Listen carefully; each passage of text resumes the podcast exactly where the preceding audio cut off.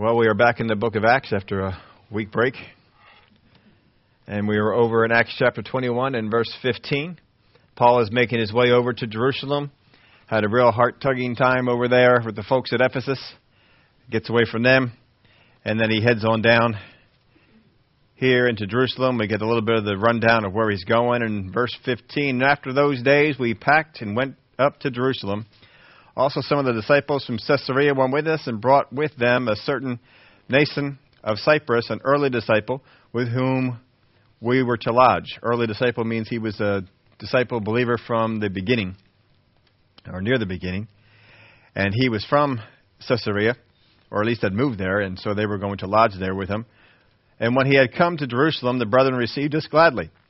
On the following day, of course, he's always had places before where they've received him gladly, and it didn't last that long. On the following day, Paul went, went in with us to James, and all the elders were present. And when he had greeted them, he told in detail those things which God had done among the Gentiles through his ministry.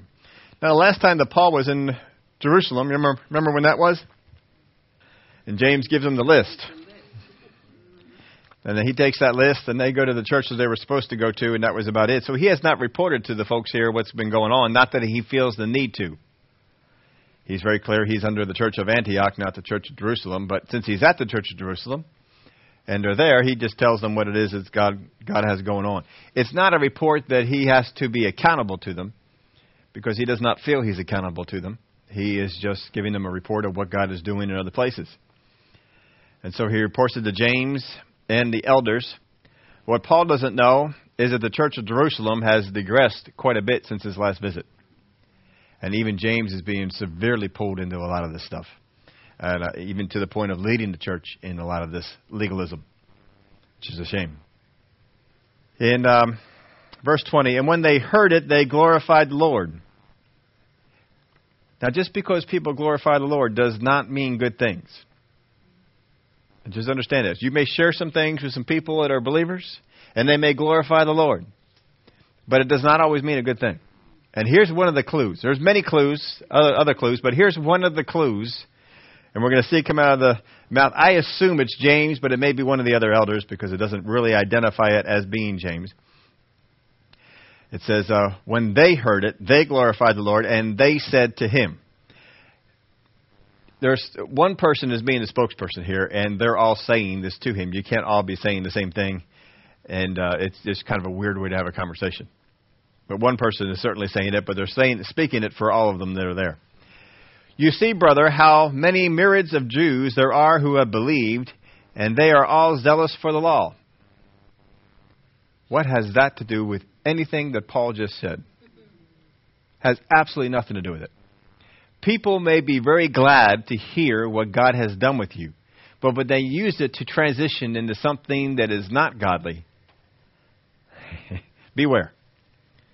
This, what they're, what they're going to transition into here is not something that is godly. Look at what he says. You see, brother, how many myriads of Jews there are who have believed. He's talking about Jews who were under the law who have believed that Jesus is the Christ.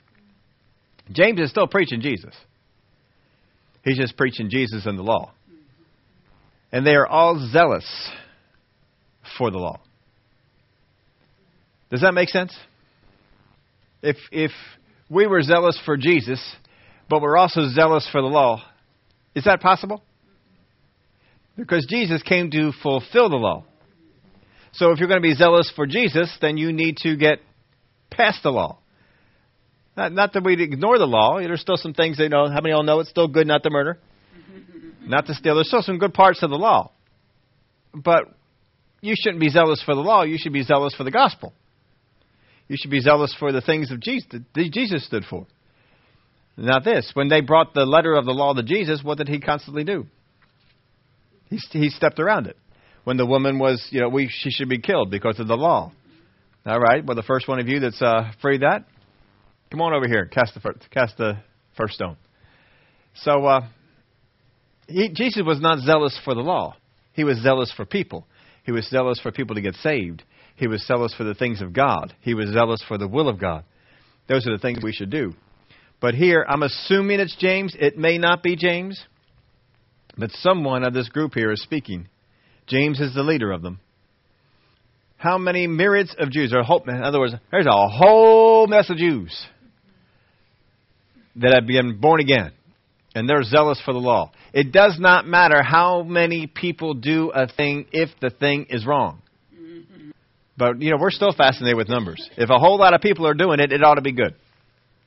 You know, four out of five dentists. Right? if a whole lot of people are on board, it's got to be a good thing. It has nothing to do with it. A whole lot of people can be on board for something that's wrong. But this is what they bring out. Look at how many Jews have believed, and they're all zealous for the law. But they have been informed about you that you teach all the Jews who are among the Gentiles to forsake Moses, saying that they ought not to circumcise their children, nor to walk according to their customs. What then? The assembly must certainly meet, for they will hear that you have come. It's always somebody else. You know, the, the assembly. Well, they're going to meet. Not us, but the assembly. They're going to meet. Um, all the people, all the Jews, they've, they've all heard that you're teaching these things. Therefore, do what we tell you. There's all kinds of warning signs. I'm not quite sure. We'll have to get to wait to heaven to, get, to find this out. Why Paul didn't see the warning signs and just, you know, uh, I'm here for a different purpose and, and sidestep this. But James and the gang pulls him into this. And it's, it's just a bad thing. It's a bad deal. About the assembly, about the, the people. Now, th- we do this still today. It's called a straw man argument. Have you ever heard that phrase? A straw man's argument. It's when politicians are notorious for this. They'll just throw out, people think, or some people have said, or some people question, or some, and they never say who. Never say who. They just, some people do this. And then they answer the question that they say some people are asking. Well, who are the people who asked that question? Who are the people who are making that assumption? Put some names to it. Give us something. Uh, that's, but they don't. It's called a straw man argument. You build a straw man and then you argue against them. And that's what James and the gang are doing here. They're building a straw man and then they're arguing against them. I, I don't put any stock in the straw man arguments. If you got, don't, don't tell me critics, tell me who. And if you want to address the critics, then address the, the people that are there. Have a face to face with them. But most time politicians are afraid of face to face because then they're going to be confronted with something they can't stand. Facts. They don't like facts. We don't want to deal with facts. Neither does James and the gang that are here. What James and these guys are doing, I mean, Paul is, is expecting the church, all right, they're caught up in legalism, but he doesn't expect them to be any worse off than they were before. And remember, before, they kept losing people. They kept losing good people. They go over to Antioch and say, oh, man, this, this is good over here. we like it over here. And they don't go back. And so Jerusalem keeps losing, losing folks. And uh, this is this is why it has gotten worse. So they throw out this straw man argument. Well, people say they when they hear that you'll come, these kind of things are are going to go on.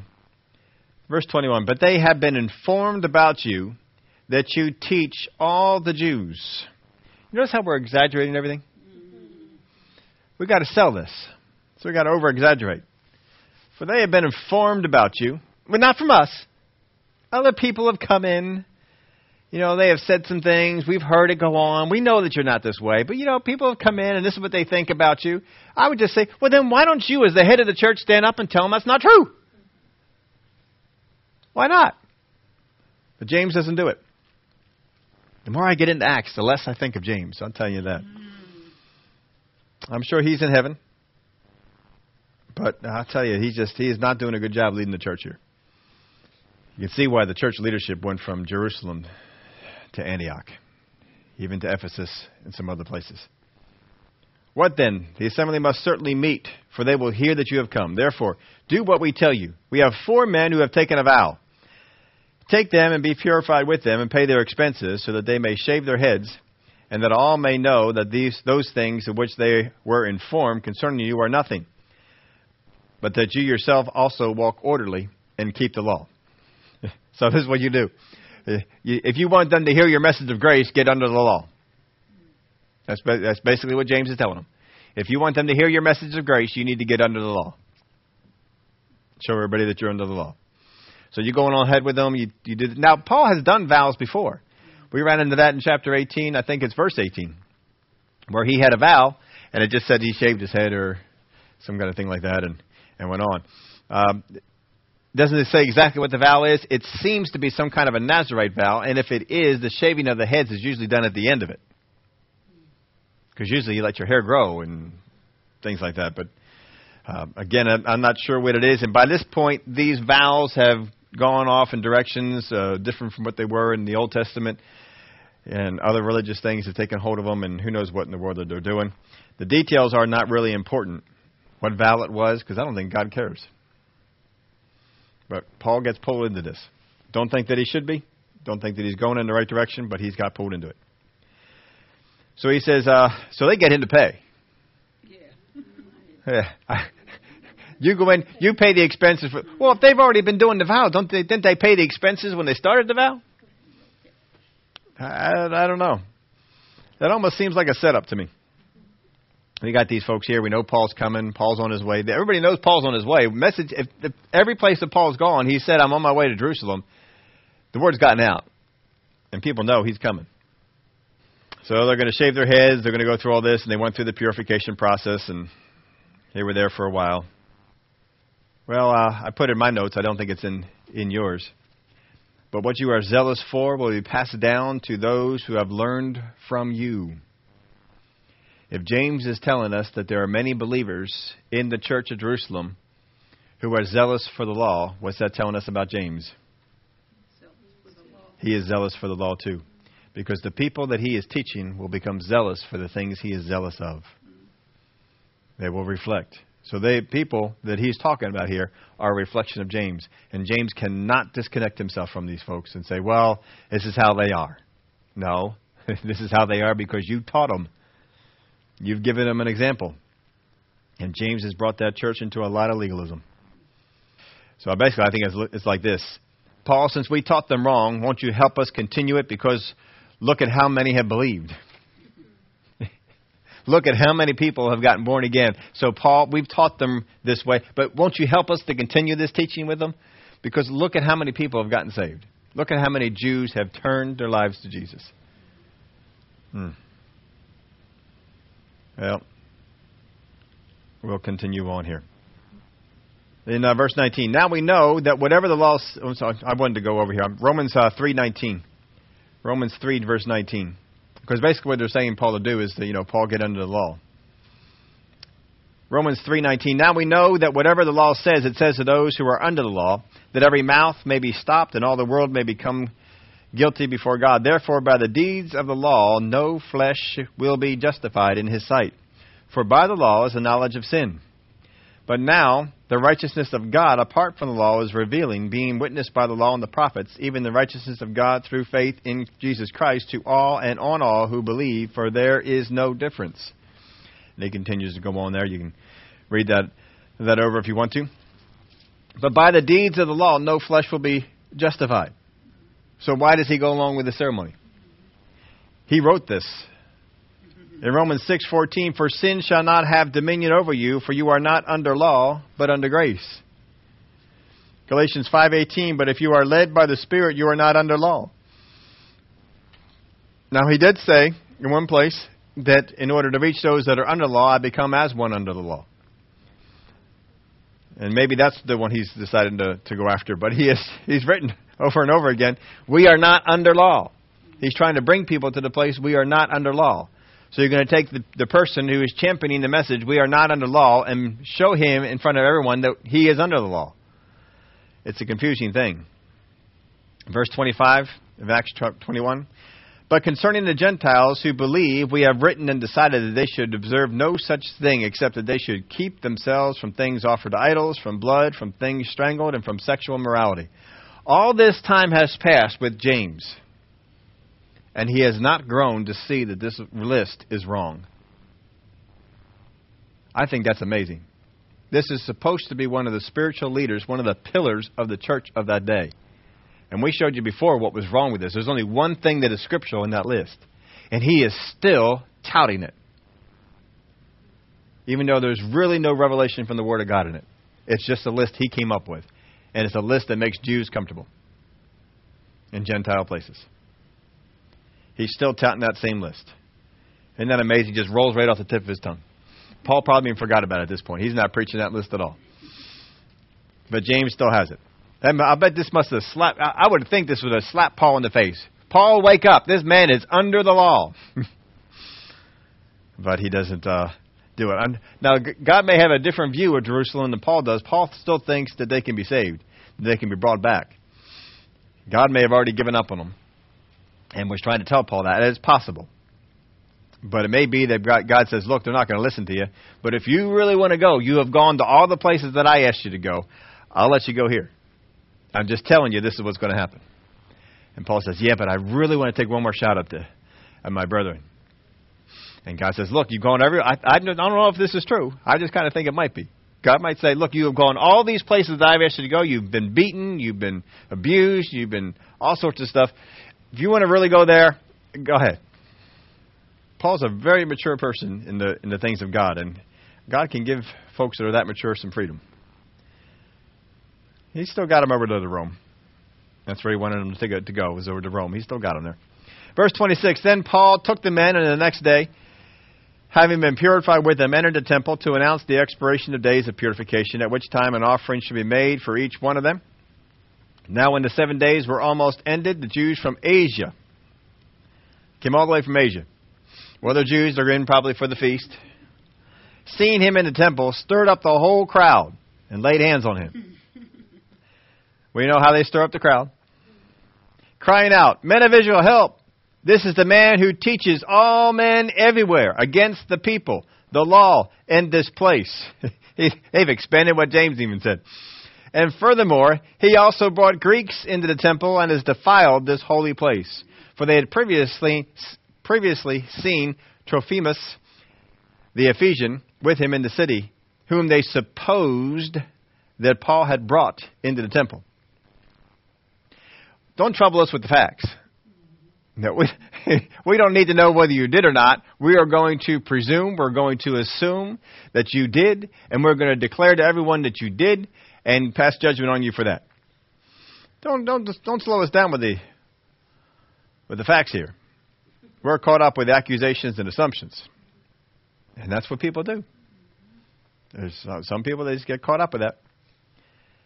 Verse thirty, and all the city was disturbed well, it is Jerusalem. And the people ran together, seized Paul, and dragged him out of the temple.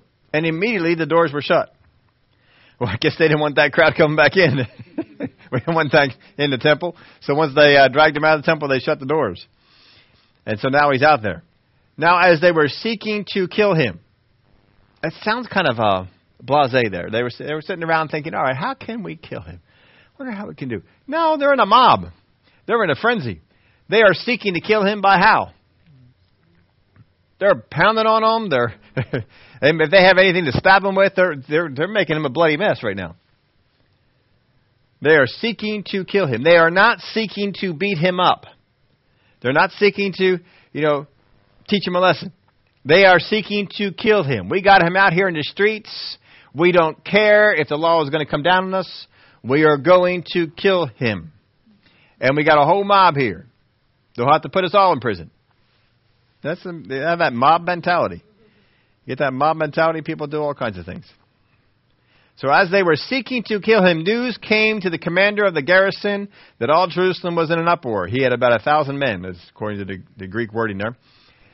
He immediately took soldiers and centurions and ran down to them. And when they saw the commander and the soldiers, they stopped beating Paul. so they were in the process of beating him all this time. He's being beaten. Uh, so how who knows how long that, that is? But word has to get to the commander.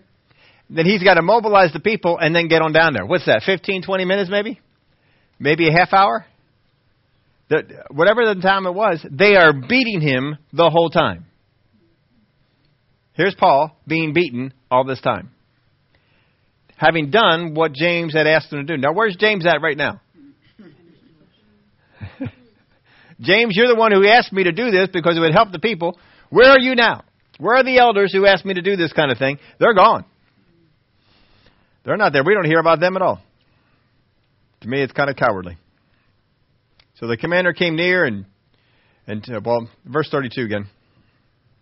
And he immediately took soldiers and centurions and ran down to them. And when they saw the commander and the soldiers, they stopped beating him. Well, they saw the they saw all these folks. They had a lot of soldiers there, and they saw that and they stopped. Not real sure what they thought. Maybe they thought the soldiers were going to come down and and just start fighting with them there, and they had swords and they did not. Whatever it was, they uh, they did stop. And the commander came near and took him and commanded him to be bound with two chains. And he asked who he was and what he had done. Now, this, this, these are some brave soldiers, and this commander you're going to find out is a very upstanding guy. The Romans have a lot of upstanding people, and in the next chapter or two, we're going to see some very good ones come on out. And uh, it, it's it's kind of neat to see some of the, things we will see with them. But this commander, they go into a mob that are beating on people to save Paul. They don't even know who Paul is. He's got an assumption as to who Paul is and still he goes in there to save him. I think that's remarkable. He doesn't know if he's worth saving, doesn't know what he's done, but he goes in there to do it. So the commander came, took him, and commanded him to be bound with two chains. This is basically for his protection. And two chains means he's chained on one soldier on his left, one soldier on his right. That's the way they normally do things. Two chains, he's bound. And he asked who he was and what he had done. He chains him first, and then he, he asked who he was and what he had done. Now, we all know what Paul is. He's a Roman citizen. What the commander has done is not lawful. You cannot put him in a Roman in chains without knowing what he's guilty of. But he doesn't know he's a Roman. He's assuming he's a Jew. He's actually assumed a little bit more than that. And some among the multitude cried one thing, and some another. So when he could not ascertain the truth because of the tumult, he commanded him to be taken into the barracks. Well, the reason to take him into the barracks is they're going to they're going to strap him up, and they're going to beat the truth out of him because they realize you, you you've done something. We don't know what it is, but you did something. People want to kill you, so we're going to find out what it is. So they're going to strap him up. This is what the Romans do, and they beat you until you confess. They don't like what you say, they keep beating you. So that's what we're going to do. Again, he's a Roman. He, you can't do that. Now, he let him get away with it before for a purpose, but he's not going to let him get away with it here. And I don't blame him. But in the multitude, no one's consistent because there are no facts. We aren't dealing with facts. We're just dealing with assumptions. Everybody's got a different assumption. So when he reached the stairs, he had to be carried by the soldiers because of the violence of the mob. Again, the bravery of the soldiers here. They didn't create this mess. They don't know who's guilty, but they still go in to save the guy who's being beat up. And they actually lift him up, carry him out through this mob. If you're carrying a guy up above your head, carrying him up above the crowd, you're not able to protect yourself as much. You're a little bit more vulnerable. I'm sure they have some soldiers there that are there for protection, other ones that are there to carry them, but still, is, these are brave soldiers. Again, the prophecy that was given about Paul that the Jews would deliver him to the Romans.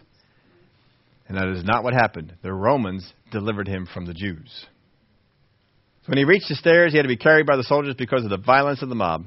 For the multitude of the people followed after, crying out, Away with him. Now, this phrase here, away with him, is kind of interesting. It comes from the, the word away comes from the Greek word airo, which means, among a number of things, take up. How many remember in the verse of Scripture in Mark when it says, If you take up any deadly serpents, they will not harm you? You remember that? It's the exact same word that is used here airo. Now, here, when it is used, it is speaking of a murderous intent. If you follow this word through the Bible, you will find that there are a number of places in which it has a murderous intent. You will also find some places where it does not. When Jesus said, Take up your cross and follow me, guess what word he used? The same word. The same word is used there. But if you go back to the Mark passage, and you can have some fun, it's, a, it's kind of a nice word to just to go on through and uh, do some study on. But if you take up the Mark passage, it says, If you take up any serpents, they will not harm you. If you drink any deadly thing, it will not kill you. So forth. Well, if you look at the context of those two things, why would you drink anything poisonous? Because someone who's an enemy slipped it on you, right? Somebody who wanted to kill you gave you something and wanted to kill you in, in that way. So if this word airo can be used of a murderous intent, is it possible that the taking up of snakes is talking about snakes used in a murderous way? Not the way that some churches have used them as a step of faith. Just a thought. Anyway, away with him. Airo. They they have a murderous intent. They don't just want him away, they want him dead. They do not just want him out of their sight, they want him dead. So much so that these folks follow him.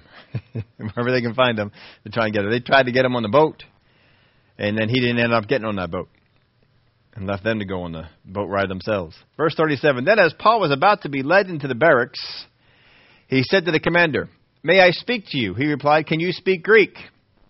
He's already made an assumption about Paul. And he does not believe that he would be a Greek speaker. But when Paul speaks and opens his mouth, Paul is an extremely educated man. He didn't just speak Greek, he spoke Greek well. You all know that you can you can speak English and you can speak English well. I remember uh, the one time I went to Bermuda.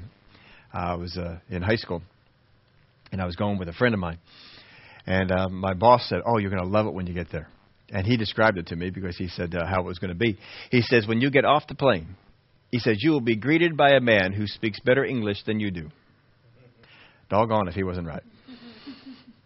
I got off the plane and I was greeted by somebody who spoke much better English than I did.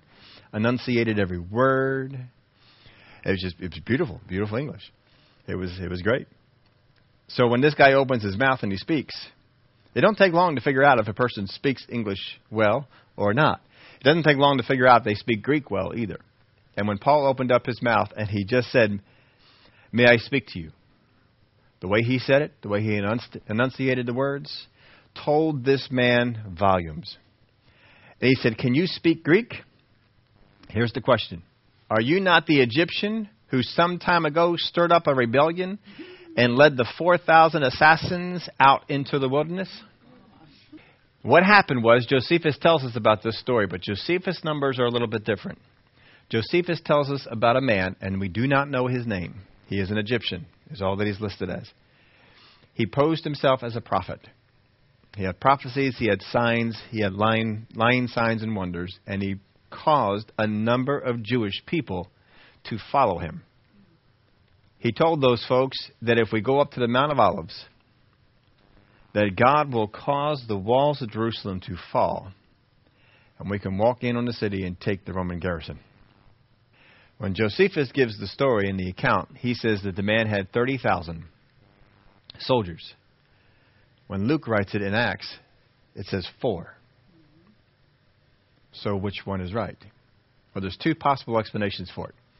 First off, he may have had 30,000 at one point, and only 4,000 showed up with him at the at the uh, tree there, uh, at the mountain. I'm sorry, to to wait. That could be a possibility. There's also a possibility that when they were transcribing not the Bible, but Josephus, when the scribes were recopying some of his his uh, works, the difference between 4,000 and 30,000 is a difference between a delta and a lambda. Delta means 4, lambda means 30. And they made just because they're very they're not too far off. They're not totally similar, but they're not too far off from each other. If you would have just mistransferred those, Josephus could have written 4,000 and the scribe could have t- written 30 and it could have been changed over in the area of Josephus. The numbers that we are told in the uh, account given by Josephus is that 400, I, I may have this flipped, either 400 were killed and 200 were taken prisoner, or 400 were taken prisoner and 200 were killed. But the total was 600. The rest of them got away along with him. He got away. He was never found. They never knew who it was who who led this revolt but either 400 died or were captured, and 200 were made up the rest of it. If you had a group of 30,000, See, a Roman Felix, the the Roman, uh, he, he uh, came against them. He he found out about their little ploy, and he descended on them with everything he had. He came after them, and he knocked them out. They never got a thing off. They never amounted anything. If you had four thousand, would that four hundred and six hundred be more acceptable than thirty thousand? If you had thirty thousand and Rome descended on thirty thousand, wouldn't you think the casualty number would be a little higher? I would think it'd be a little higher. I almost would think it'd be higher at 4,000, but certainly 30,000. So more than likely, what you're reading here in, in Acts is an accurate number, and Josephus, even though different, was probably accurate at one point and uh, got changed. But um, we don't think there's any more than uh, the 4,000 that were here. So this is what this Egyptian did. He stirred up all these folks against Rome, but he got away. The thing that enters this commander's mind is this man is that Egyptian we've been looking for. That's what he thinks. He thinks it's the Egyptian that they were looking. Now, the Egyptian, he might be Egyptian. It, he had some ties to the, to the Jewish people for them to follow him. He was either Jewish who was over in Egypt, or he became or something. But um, he was known as the Egyptian, and he read, led this revolt. And this commander has assumed that Paul is that guy. But when he speaks a very eloquent, very educated Greek, he immediately says, This is not the guy. This is not the guy I'm thinking about. He says, Can you speak Greek? Are you not the Egyptian who some time ago stirred up a rebellion and led 4,000 assassins out into the wilderness? But Paul said, I am a Jew from Tarsus in Cilicia, a citizen of no mean city. And I implore you, permit me to speak to the people.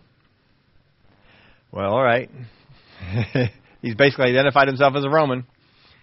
And we've already arrested you. We already put chains on you. So go ahead. So when he had given him permission, Paul stood on the stairs and motioned with his hand to the people. And when there was a great silence, he spoke to them in the Hebrew language. So Paul went from Greek to Hebrew. I don't know how many other languages he knew, but we know that he knew those two, and he knew them very well. So the commander is surprised that he can speak Greek. He assumed he was the Egyptian, but he was not the Egyptian. And uh, the, the guy's assumption was, was wrong. They were going to take him into the barracks and beat him. Are you the Egyptian? And when he says, No, I'm not the Egyptian, they'd beat him some more. Are you the Egyptian? They want him to confess that he's the Egyptian. I'm sure that this commander is saying, I can tell Rome, I got the Egyptian. Because this is on the most wanted list. You know, he's on the post office. There'd be a picture there, but they didn't have a picture of him. They don't know who it was. It was just the Egyptian. We want the Egyptian. We want to get this guy out. Look at all the assumptions that are made here. First off, we have by James and the elders that this would show the Jews. If you do this ceremony, this will show the Jews you mean business. They also had a number of other assumptions that the people all believed this about, about Paul. We have assumptions by the Jews from Asia about what Paul did and believed. They had no facts about it. They had no, they didn't see this Greek go into the temple. They just assumed that Paul brought him in there. They assumed that Paul did some things, and Paul didn't do those things. Paul came along and was going by their law, paid money. You know, if, the, if the commander wants to say, Why are all these people mad at you? Paul can simply say, I didn't steal from the treasury. I gave money. I brought money in. When I came, I paid a fee. I gave them money. I didn't take anything from them. He can say all these things, and he can prove all these things that they were they were done. Uh, there's assumptions by the Roman commander about Paul, who Paul was, and those were wrong. So we got a whole chapter uh, here of a bunch of assumptions, and we've all been around assumptions. People have made assumptions about us. There have been times we've been caught ourselves in assumptions that we didn't think so. I put in your outline God acts based on facts, the world based on assumptions. The world has no problem doing things based on assumptions. Put this in your outline too. Your thirst for knowledge. What will it be satisfied with? There are some people, their thirst for knowledge is simply satisfied with gossip. You know people like that? They're hungry for knowledge. All they, all they care about having is gossip. There are other people, if you give them gossip, they're disgusted. It's kind of the same thing if you go out to eat. There are some people, they are used to dining in nice restaurants. And anything less than that, you know, is no good. When I was uh, driving for Kelchner's, and they had uh, switched me from the local to the uh, shore run, which I was internally grateful for them doing. but I went along with the owner of the company. I mean, the guy who bought it from Mr. Kelchner, the owner, not my boss, the owner. He owned the whole thing. He was turning it over to his son, who was my boss, but he was the owner.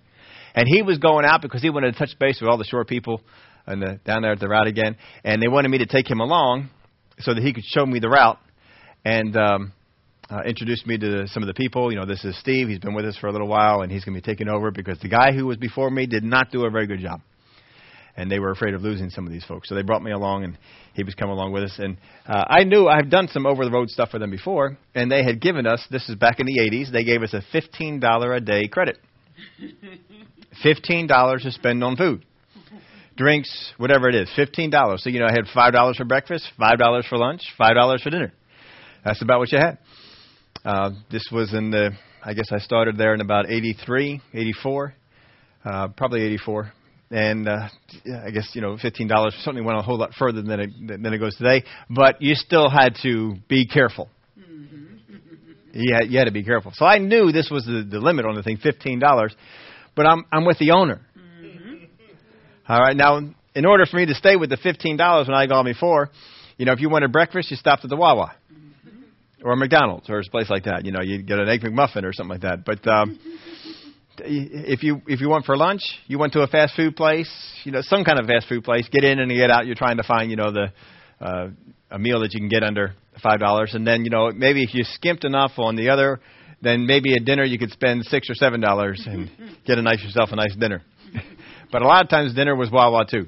You know, just going up there and you get a hoagie and you go out for a run, come on back, eat the hoagie, or you have to go downtown and uh, uh, get some pizza, something like that. Pizza was pretty cheap. You can get that in there and, and, and go. So I was always within my $15 whenever I turned in my receipts.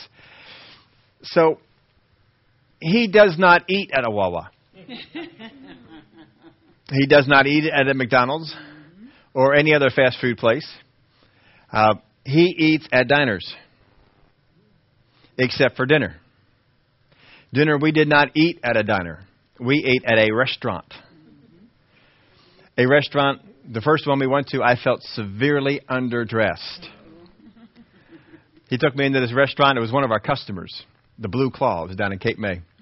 Uh, I don't know if it's still there or not, but it was elegant. I mean, cloth napkins, cloth tablecloths, silverware, silverware, china for plates.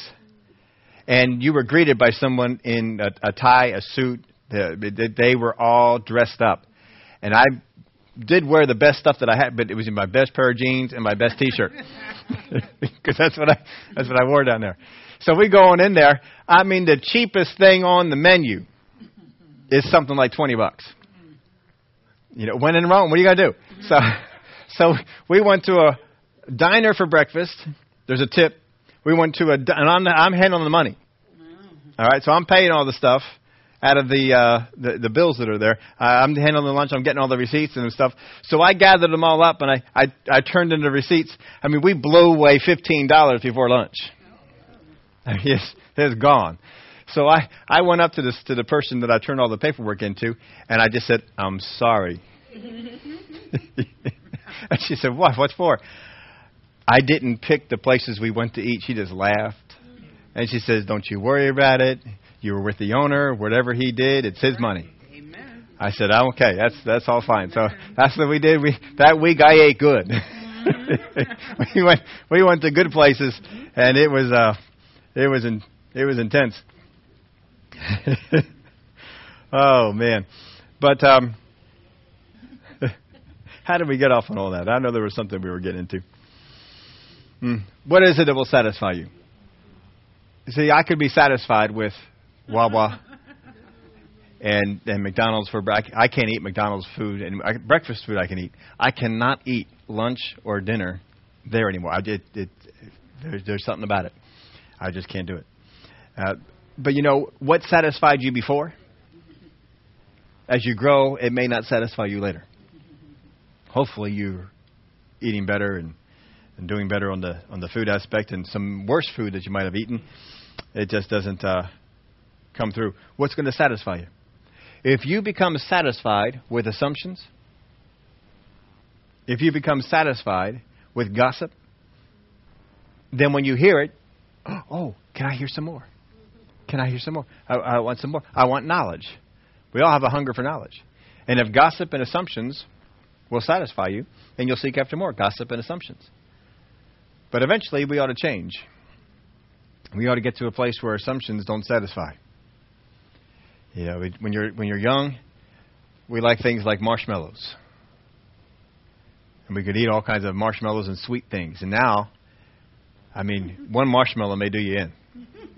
That's just too much sugar. That's just a, I, I I like marshmallows, but you know, generally one is enough. I don't I don't like a whole lot. Put them in hot chocolate and have them dissolve. That's that's all fine. That's a, that's okay. I can do that a little bit better. But I, I just think back. I used to sit there and eat marshmallows. Oh, it does not be a. It's not appealing to me anymore. We just went through the uh, Easter season and those little chick things. Peeps, that's what they are. I remember eating them when I was a kid. I can't stand them anymore. I look at those and say, "Oh, people buy them."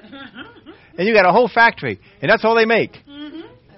I think, when do you start making them? God acts based on facts. The world is satisfied with acting on assumptions. There are those who will, who will align themselves with the truth and others with a cause. There are people who align themselves with truth. There are people who align themselves with a cause. You can find them, they're all over. People are generally aligned with one or the other. Either we are aligned with not truth, the truth, or a cause. It's usually one or the other. We align ourselves with the truth. Those that are aligned them, have aligned themselves with the truth. With the, then when they see the facts, when facts come along, and the facts begin to show I'm not aligned with the truth, then people who have aligned, people who have sold out to the truth, people who are aligned with the truth, when the facts reveal that I am not aligned with truth on this, I am aligned with an assumption they will change immediately. Because they are not aligned with a cause, they are aligned with the truth.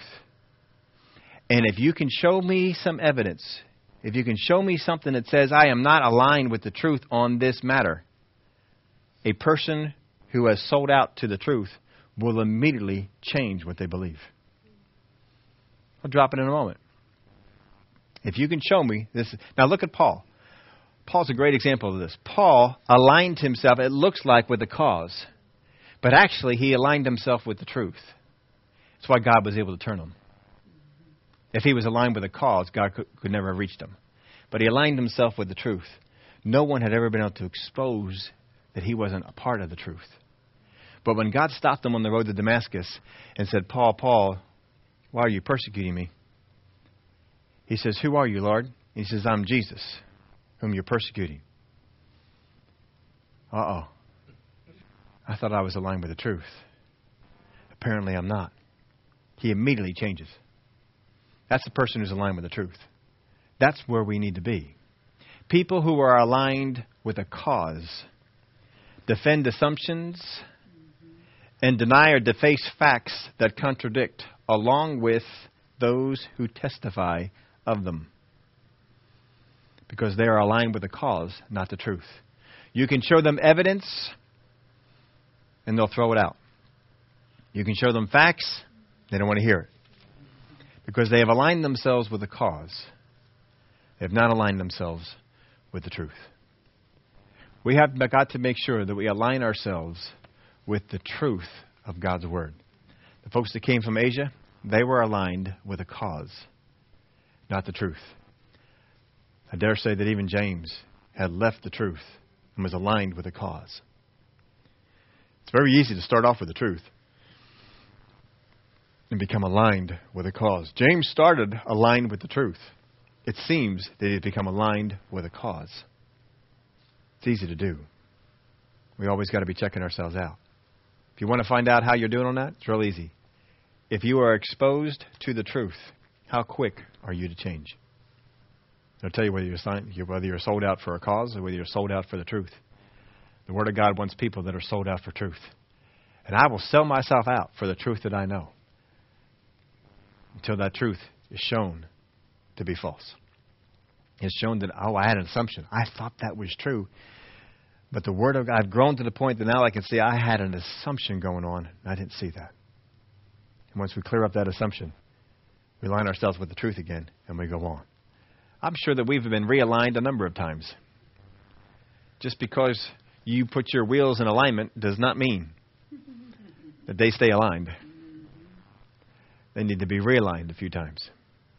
They get out of alignment, especially when we have a winter like we had here with all the potholes and stuff. You can have your wheels get a little bit out of alignment. If they get out of alignment, what happens to your tires? They wear out before their time. I'm getting ready to have to get a new set of tires. I have almost 52,000 miles on one set of tires. I thought, oh, gone. That's pretty good. Talked to my neighbor. We were just talking about tires the other day. He got 20 out of his first set. I said, doggone, I'm still in my original ones. yeah, you know, the, the, keep them in alignment, keep taking care of them.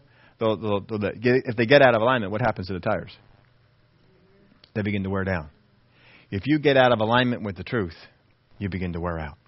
Because you begin to go after things that don't work. Because you're not lined up with the truth. And you get discouraged on your walk. You get frustrated. God doesn't want it to be that way. Align yourself with the truth. We don't know all the truth yet, but as we grow, God keeps revealing more truth to us. And as soon as we get that truth revealed, we compare ourselves to it. Ah, I can make a correction here. I'm gonna, I, I see now. I have this assumption. I have this thing. I need to get rid of that. I need to align myself with this.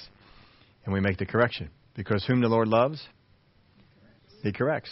He chastens. He's going to send that correction our way. And when it comes, oh, yeah, good. Oh, this is great. I get to align myself better. Are we aligned with a cause? Are we sold out to a cause? Or we sold out to truth? Just because we're a Christian doesn't mean we're sold out for truth. we got to make sure that we are. We can be. i tell you what, Paul, for all his faults when he was going around there killing Christians, he was aligned with the truth. It was just the truth that he knew. And when he found out that truth was wrong, he immediately realigned with the new truth. What a great example. It's one we need to line up with as well. Father, I thank you for the help that you give us to keep ourselves aligned with the truth. That all along the way, Father, you expose assumptions that we've made, assumptions about people, assumptions about your word, assumptions even about our God. As you expose those assumptions, we can correct them, we can fix them, we can realign ourselves, get ourselves going again. We thank you for the help that you give us in aligning ourselves, selling ourselves out for the truth of God's Word. No assumption will do. Nothing else will satisfy. It's your truth. We look at some people that are around in the world and they get satisfied with such weak things from the Word, some weak things about God. But we look at that and say, that's not satisfying because we have been fed off of the meat of your word. We're hearing from your spirit. You're speaking to us. You're opening up our eyes. Revelation comes to us. And we get hungrier and hungrier and hungrier. We thank you for it, Father. You're growing us up. You're correcting us. You're making us better. In the name of Jesus, we pray. Amen.